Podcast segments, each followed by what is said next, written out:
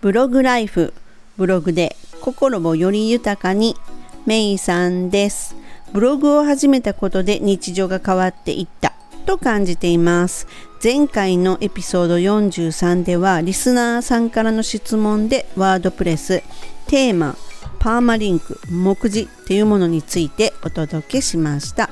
今回はいろいろなブログで使われている装飾の一つである吹き出しっていうものですね。これはパッと目を引くので設置すると本当ブログの雰囲気がぐんと変わります。でも使い方を間違えると目を引くどころかうざーくなるので注意も必要です。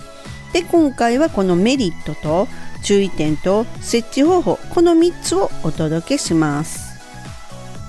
まあ、メリットはねもちろん見た目ですよね。装飾の一つなので使い方次第では本当に生地のこうねポイントを強調するっていうものに使えます。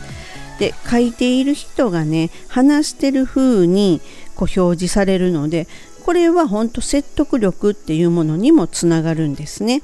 で文字ばかりがずっと続く中でポンと吹き出しっていうものが使うことでこう変化っていうものが生まれて読み手にとってはこう読みやすいページっていうものを提供できます。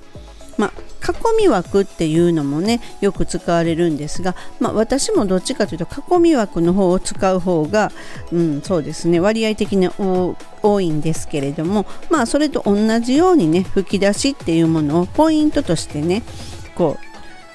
書いてポイントになる部分をねこう吹き出しの中に書いてっていう風な使い方っていうのは良いですね。で記事はこう流れが重要なのでメリハリっていうのも本当にこう必要なんですよ。でちょうどそのメリハリをね作るのにはねこの吹き出しっていうのは本当ちょうど程よい仕事をねしてくれます。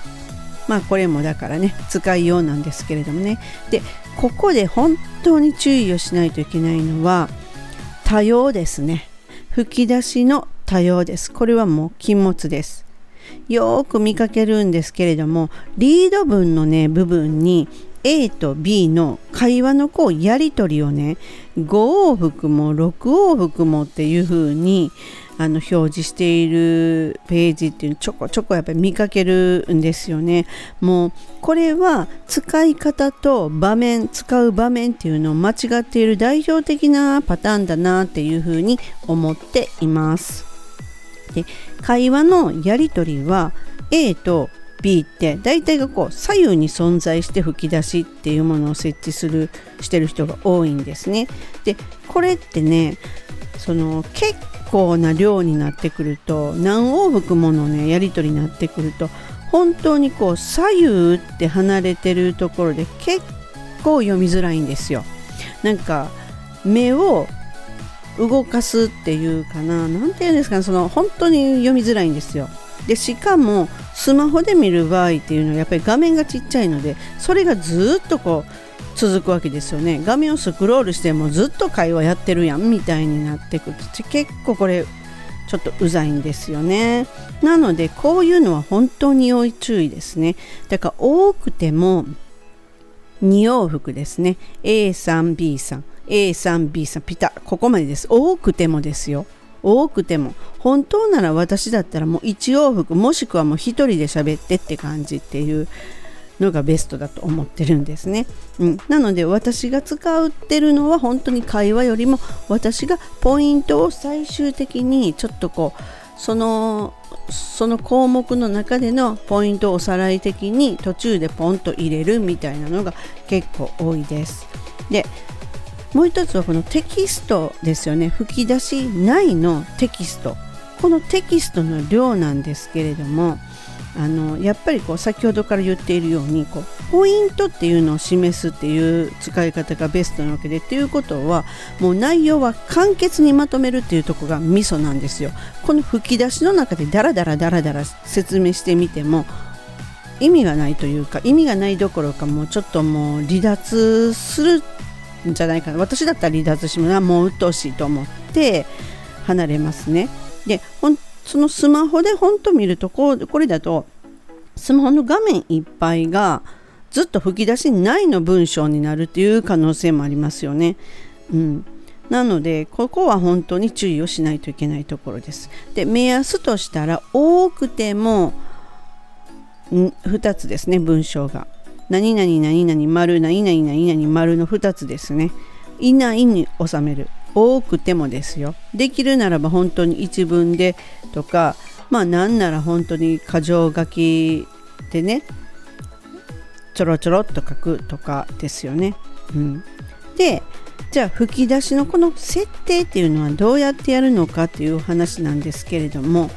まずは吹き出し用の画像っていうのを用意します。まあ、この画像のに関してどういうふうに作るとかそういうところはちょっと割愛しますね。でで用意できました。次は設置方法っていうのはワードプレスの場合は2つあります。1つはテーマを利用する。もう1つはプラグインを利用するっていうことになります。でまずテーマを利用する場合なんですけれども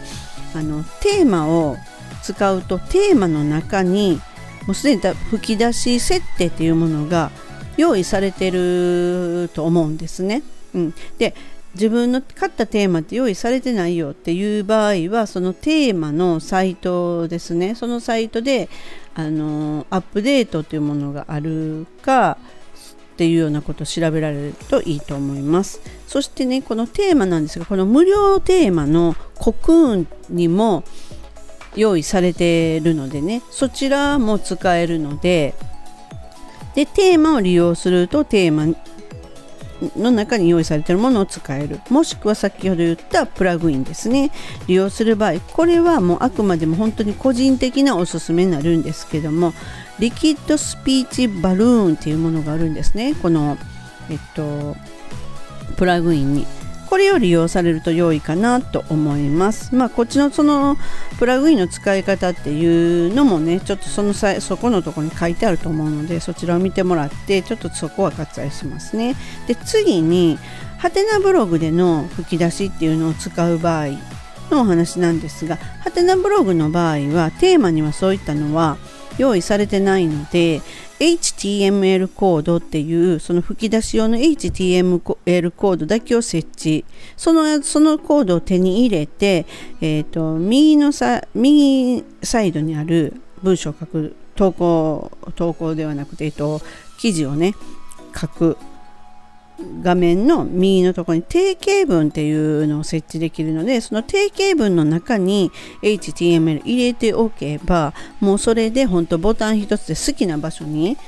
そこでクリックすればポンと吹き出しが出てくるっていうことができるのでそれはすごく便利かなっていうふうに思います。はい、でね、まあ、今回はこのブログの吹き出しのメリットと注意点と設定方法っていうものについてねお話しいたしましたがこの吹き出しは本当に装飾の一つだっていうことを忘れずにその多様は絶対にしない。装飾なのでガチャガチャガチャガチャしてはダメだっていうことだけを覚えておいてで文章の中あと、えっと、吹き出しのこのバブルの中も簡潔に済ませるっていうこと。うざくならないようにですね。そういうのだけを気をつけられるといいと思います。でこれをね設置することでブログもご自身もきっとね何かしら成長すると思うんですよ。いや本当にそう思うんですよ。見た目もねぐんと本当に変わりますしね。うん、なんか設置した自分もなんか楽しくなるしね。っていうことで、はい、ぜひねあのやってみてください。参考になれば大変嬉しく思います。本日も最後までお聴きくださりありがとうございます。ではまたすぐお会いしましょう。めいさんでした。バイバイ。